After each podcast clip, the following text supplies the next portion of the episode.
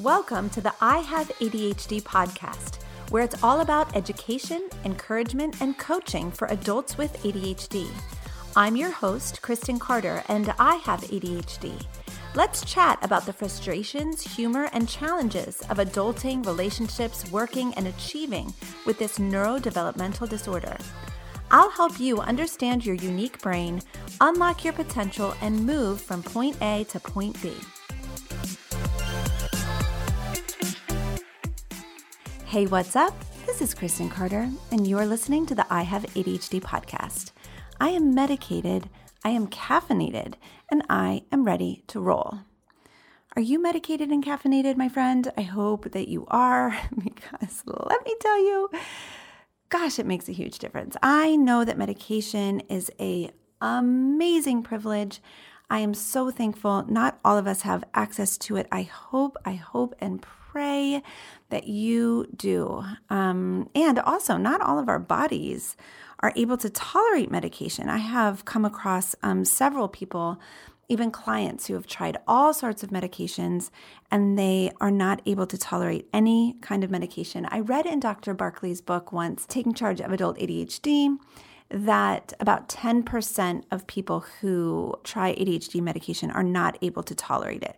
That means 90% of us are, which is amazing. However, for the 10% of you that haven't been able to tolerate medication or don't have access to it, I am sending you a huge, huge hug and hoping and praying that you are able to do things that help you to cope, help you to handle your ADHD because my goodness, it is not easy. In the last couple months, we have had several additional diagnoses come into our family. And I'm not going to give specific details about who, but we are a family of five my husband and I, and then we have three boys. And in the last couple months, we've added in two additional ADHD diagnoses and a diagnosis of obsessive compulsive disorder, OCD which was really fascinating. And maybe we'll do an episode on it as we move forward. But I actually didn't know much about OCD before we got this diagnosis, and I am still learning about it.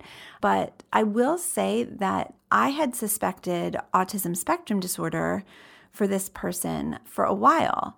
And it's fascinating now to read through the symptoms of OCD and to understand this human in my life who has OCD and see how, you know, from my layperson's point of view, behaviors that looked a little bit like autism spectrum disorder are actually 100% related to just right OCD. So there's actually a couple subtypes of OCD. I know this podcast is not about OCD, it's about ADHD, but the reason why I'm talking about it is because those of us who are diagnosed with ADHD often have other diagnoses, cousin diagnoses, comorbid disorders.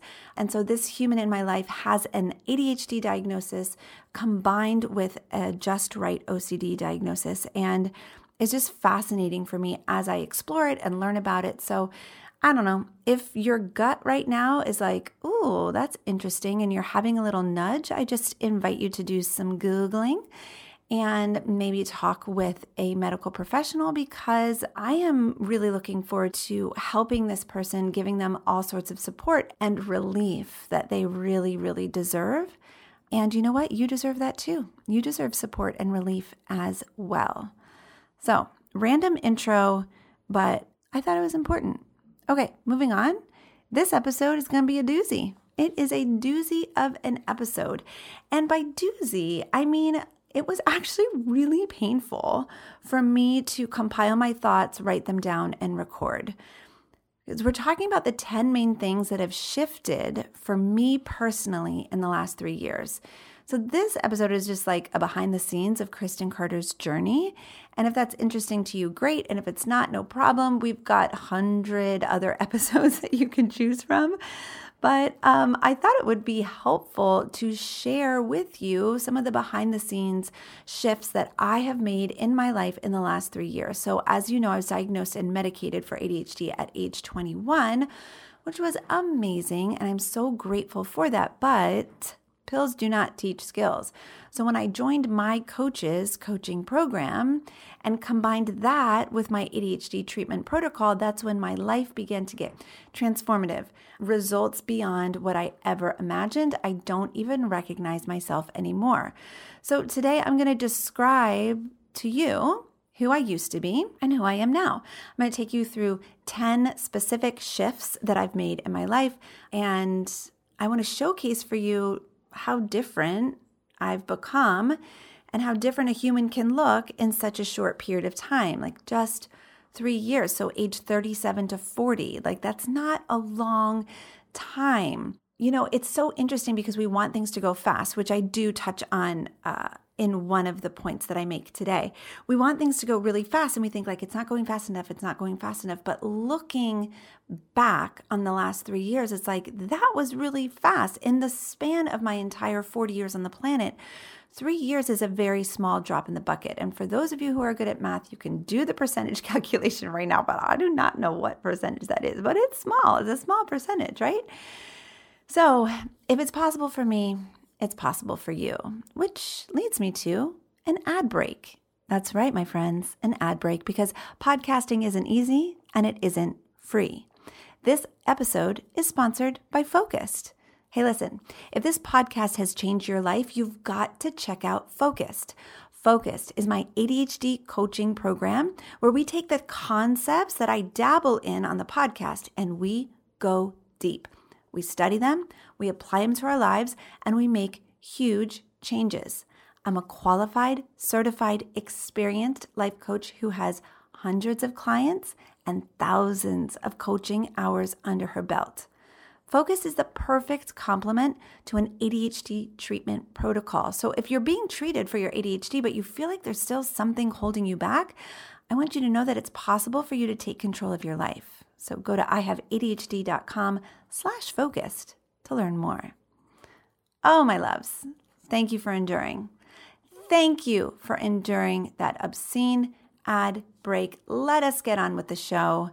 Here are 10 shifts that I've made in my life in the last three years that have made me a completely different human. First, the person that I used to be would explode at people often and then I would blame them for it.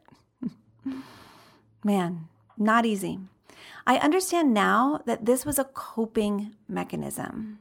The explosion was my unregulated emotions, my inability to process emotion in real time, which, as you know, ADHD affects. But then that blame made me feel powerful.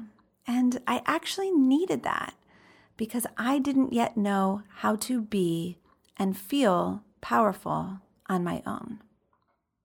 Number two, the person that I used to be ignored her basic needs. She wouldn't eat when she was hungry, drink when thirsty, or sleep when she was tired. She would tell her things like she was fine, and she would dismiss her own needs constantly. She wouldn't even buy some simple things like, I don't know, a new eyeliner or a new broom because she told herself she didn't need them. Ultimately, what was going on is that she didn't believe that she deserved to care for herself. She didn't believe that she was inherently worthy of care and nurture. I know now that every human deserves to take care of themselves in ways that are most impactful to them. Every human deserves to replace lost or broken items. And they don't have to make do with what they have. I know now that every human deserves to eat when hungry, drink when thirsty, sleep when tired, and grab a hug from someone that they love when they're lonely. Number three, the person that I used to be never had enough money. She didn't have enough money to pay her bills. She didn't have enough money to replace lost or broken items. She didn't have enough money to buy what she wanted or needed to make her life comfortable. That version of me would borrow money a lot. Like as far back as middle school and high school, when I would borrow lunch money or money for snacks at school because I just didn't have what I needed for myself. And as recently as just years ago, even when I borrowed money from my parents to heat my house for the winter, which is totally, totally fine, but it's just really different than where I am now. Not having enough money felt so powerless, it felt scarce. I constantly felt defeated and frustrated, and I was confused. Like, why is this happening? Why does this keep happening to me? And I didn't know how to get out of it. But I'm no longer confused. I know now that there is abundance everywhere. And not having enough money is a state of mind and body, not always a state of financial status. That genuine mind body state of abundance that, oh gosh, I am working on every single day, it does inevitably overflow into material wealth and being able to provide for your needs. Number four, the person that I used to be never had enough time. She was rushed, impatient, and constantly agitated.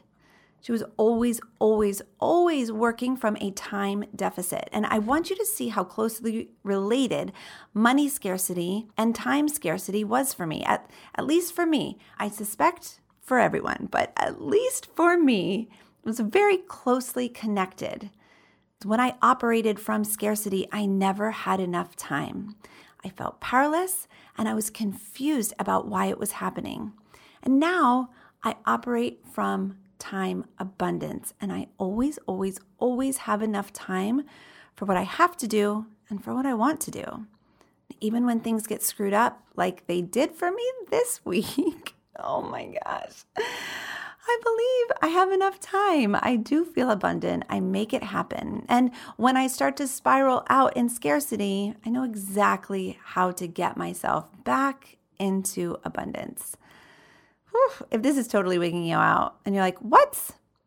I get it. I totally get it. I used to be 100% in time and money scarcity. And the evidence all around me was that I didn't have enough. That was my circumstance. There was not enough.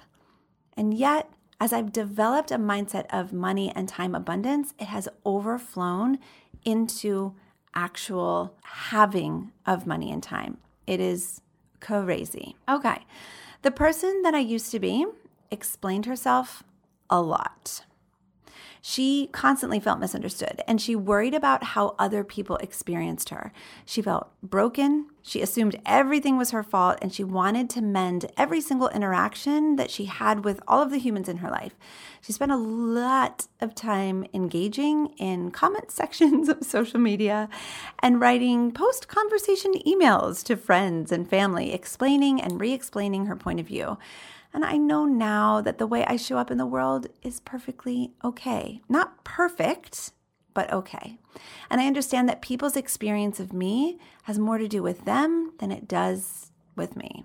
So when I feel the urge to explain myself, and I do, I feel it a lot, but when I feel that urge, I gently remind myself that I'm okay. I'm an imperfect human who exists in the world. No explanation needed. Number six, the person, oh, this is a good one. The person that I used to be saw morality in every single decision. From where to go to college to who to marry to what to eat, I thought there was black and white, right and wrong. The results of this was that I agonized over even small decisions. Because listen, if there's a right and wrong, I don't want to pick the wrong thing. So I'd better research talk to people about it, stress about it for days or weeks or years. Gosh, not fun. A huge, huge, huge waste of time. And also, another result of this morality thinking is that I judge myself and other people all the time. I judge what we did, I judged our choices, and I would often put myself in a position where I felt like I had the upper hand, that I was making the right choice and other people were making the wrong choice. And it really separated me from being in community, from being in relationship, with people. And listen, I'm over it. I don't want to do it anymore. I still feel the tug toward it. Of course, we we're all human. We have this human condition, right? But I'm just over it. I still believe in absolute right and wrong. Sure. But I know now that right and wrong, black and white, it only applies to very few important things. This has given me so much freedom to double down on the absolute truth as it pertains to me and my faith, which is a Christian faith, but to embrace gray area as it pertains to like 99.9% of the choices that I encounter during my day. And listen up, my friends, I experience so much more peace. I can sleep at night.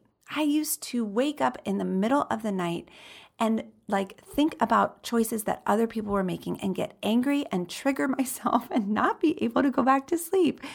And that's over. It's all over. I have peace. It's lovely. Number seven, the person that I used to be wasn't nice to herself. I had this way of talking to myself that was really demeaning and unkind.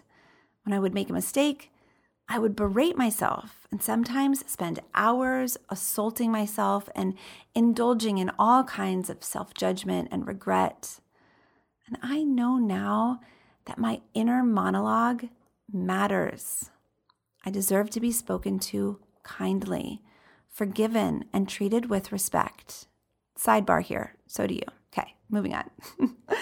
I no longer allow myself to be a jerk to myself. You know what? It feels so good.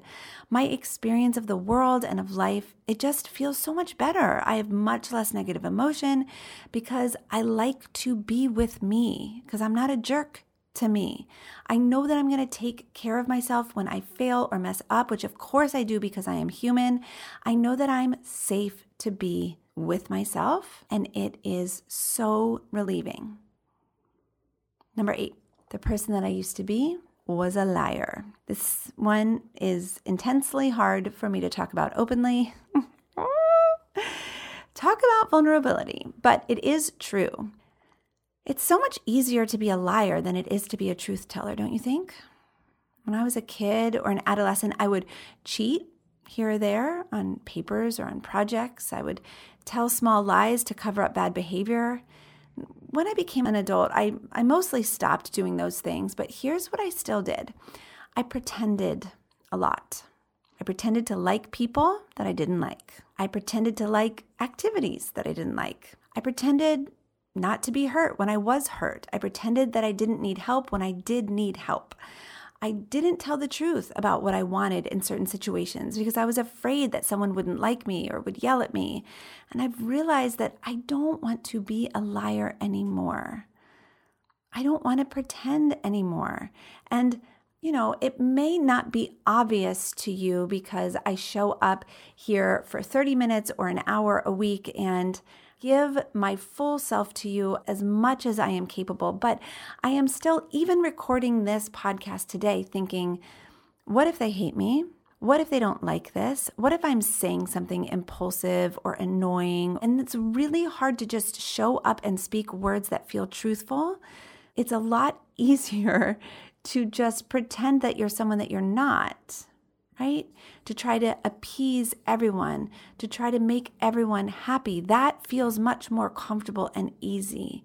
But I'm in this like unraveling phase in my life of becoming someone who actually shows up in every aspect of my life fully and authentically and with all of the truth.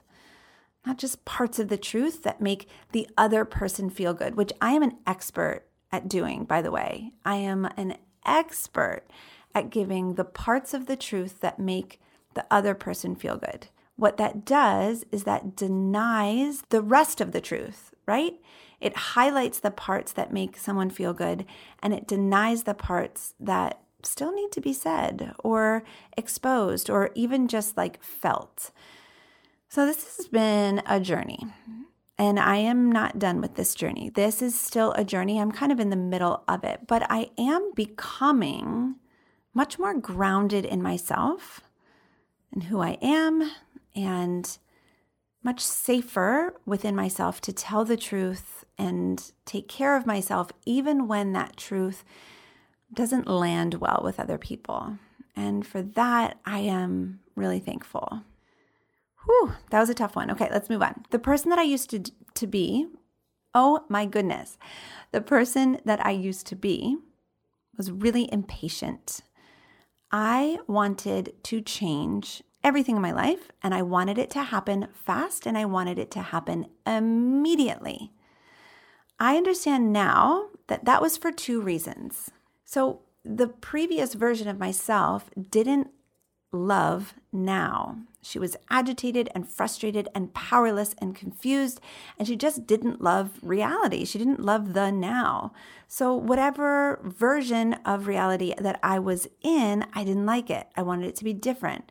We're going to talk about that more in a minute. But secondly, she also didn't believe in the inevitability of good things coming. So, she felt really urgently that the change needed to happen immediately. So she would constantly self sabotage. Hear me on this. I would constantly self sabotage. I would stop doing a useful thing or a good thing just because it was taking longer than I thought it should be taking, right? So I've since developed the skill of loving what is, which is a great book by Byron Katie. A little bit problematic here and there, but if you can take the good and leave the bad, it was a life changing book for me. And I've done a lot of work on embracing whatever reality I find myself in. My goodness, it is so much easier to exist as a human in the world. So much easier. And I've also developed a huge amount of trust with myself. I know that good is coming and hard is coming too, because good and hard are a part of life, right? But the good, the change, the transformation, the evolvement, it doesn't have to happen now. I can be patient and I can wait and I can let the change happen slowly because it's inevitable. It's happening, it's coming. It's no big deal if it happens today or tomorrow or next week or next year. It's not really a big deal because I am already knowing that it's inevitable. It's definitely happening. And that takes the urgency out of being desperate for it to happen right now. That really helps me to stop sabotaging myself. Number 10, the last shift that I want to talk about today is a really important one. The person that I used to be thought that she and the world should be different. This is maybe the most important shift that I've made on my journey. I used to think that I should be different. Other people should be different. The president should be different. Life should be different. My husband and my kids should be different. I mean, I had an extensive list of who should be different and how they should be different. And you know what? I was miserable. I was constantly agitated and angry. I was never content for more than a couple minutes or hours, or maybe once in a while for a day or two, but not very long. I was living in a constant state of resistance. What I know now is that should is the most painful and toxic word in my vocabulary. And I am much kinder, happier person without it. I have a hard and fast rule about shoulds. They suck. Every time I think someone should be different than they are, I cause myself a tremendous amount of pain. Every time I think I should be different than I am, I cause myself a tremendous amount of suffering. Every time I think that life should be different than it is, I cause myself a tremendous amount of pain and suffering. You know what? I don't love being in pain. So I've decided to stop the shoulds. And I've really never been happier. And this is a tricky journey. The should thing is a tricky journey. A lot of us have shoulds deeply embedded into kind of like the fabric of who we are. But if you can begin to unravel that, if you can begin to be kinder to yourself and drop the shoulds, and then start accepting reality, it is so much easier to live as a human being on this planet. Now, little caveat here trauma happens, abuse happens, and abuse and trauma should never happen. Okay? So I want you to know that I understand that a lot of things have happened to you that really shouldn't have happened, and that's unfair. And yet, there is this dance, there is this very delicate way of processing those things through a lens of where we're at now and how you want to see them, which I really encourage you, if you are someone who suffered trauma or abuse, to be speaking with a therapist about. If you're able to do that, I highly, highly, highly, highly recommend it. My loves, what I will say is that in my journey, I am able to name harm and tell the truth and let go of most of the shoulds. And even if you're willing to let go of a third or half of the shoulds that you're holding on to, it will change your life. It will. Now, I want to say in all of this, like, these are shifts that I've made that have nothing to do with my ADHD symptoms, right? Like, I am still impulsive, distracted, Mm, sometimes restless. I still have trouble regulating my emotions. I'm still 100% time blind. I for sure still struggle to resist, you know, short-term pleasure in exchange for long-term reward. I still have a sucky working memory. I still have trouble with self-reflection. I'm not great with organization or task initiation and task completion. All of these ADHD symptoms are still there. They're still present, but let me tell you, they are so much less pronounced. I don't know if that's the right way to say it.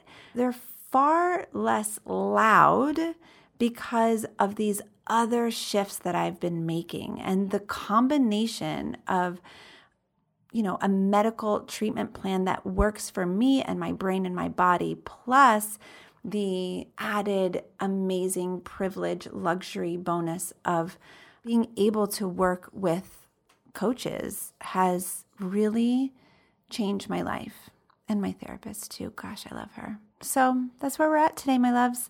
I want you to know that it is wild to look back, see these shifts that I've made, and know that I'm able to even make greater shifts. So, in three years, at the age of 43, what is that podcast episode going to be like? what what 10 shifts will I have made then? And I encourage you to do some self-reflection in the last, you know, months or years. What shifts have you made? How have you evolved? How are you growing? What positive things do you see in your life? Are you still growing up? Because I am. I see myself through the lens of really becoming an adult. And again, I'm 40 years old. I feel like I am just becoming a grounded adult, and it's never too late to do that. Never too late to become a grounded adult. All right, that's all I have for you today. Have an amazing week. I'll talk to you next week. See ya. If you're being treated for your ADHD, but you still don't feel like you're reaching your potential, you've got to join Focused.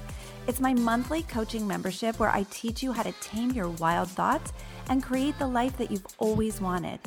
No matter what season of life you're in or where you are in the world, Focused is for you. All materials and call recordings are stored in the site for you to access at your convenience. Go to ihaveadhd.com slash focused for all the info.